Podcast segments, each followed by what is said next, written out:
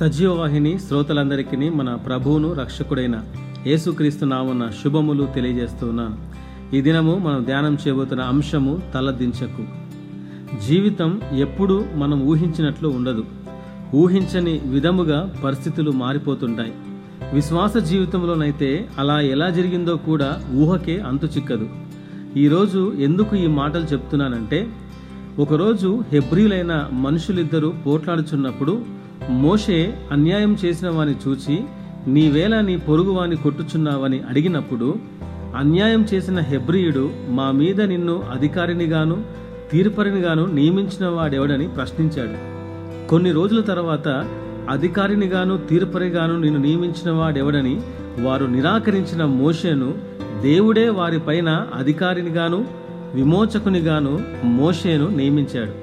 యోసేపు చెప్పిన కల విని అతని సహోదరులు నీవు నిశ్చయముగా మమ్ము నిలదవా మా మీద నీవు అధికారి అవుదువా అని అతనితో చెప్పి అతని కలలను బట్టి అతని మాటలను బట్టి అతని మీద మరింత పగబట్టారు.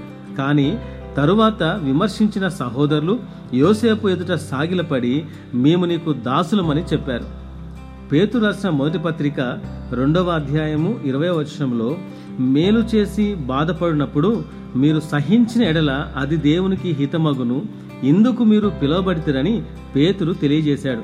విశ్వాస జీవితంలో నిందలు అవమానములు శ్రమలు మొదలగునవి ఆశీర్వాదములే కాని శాపం కాదు. ఈరోజు నీవు నిందింపబడుతుండవచ్చు విమర్శించబడుతుండవచ్చు కానీ సహిస్తే రేపు నీవే దేవుని చేతిలో భూషణ కిరీటముగాను రాజకీయ మకుటముగాను ఉంటావు. ద్వితీయోపశ కాండము ఇరవై ఎనిమిదో అధ్యాయం పద్నాలుగు వచనంలో నేడు నేను మీకు ఆజ్ఞాపించుచున్న నీ దేవుడైన యహోవా ఆజ్ఞలను విని వాటిని అనుసరించి గై కొన్ని నెడల యహోవా నిన్ను తలగా నియమించును గాని తోకగా నియమింపడు. నీవు పైవాడవుగా ఉందువు గాని క్రింది వాడవుగా ఉండవని దేవుని వాక్యం సెలవిస్తుంది. ఇంత అద్భుతమైన వాగ్దానములు మనకుండగా ఎదుటివారిని విమర్శించేటప్పుడు జాగ్రత్తగా ఉండాలి. లేకపోతే నీవు విమర్శించిన వాడు నీపైన అధికారిగా ఉండే అవకాశం ఉంది.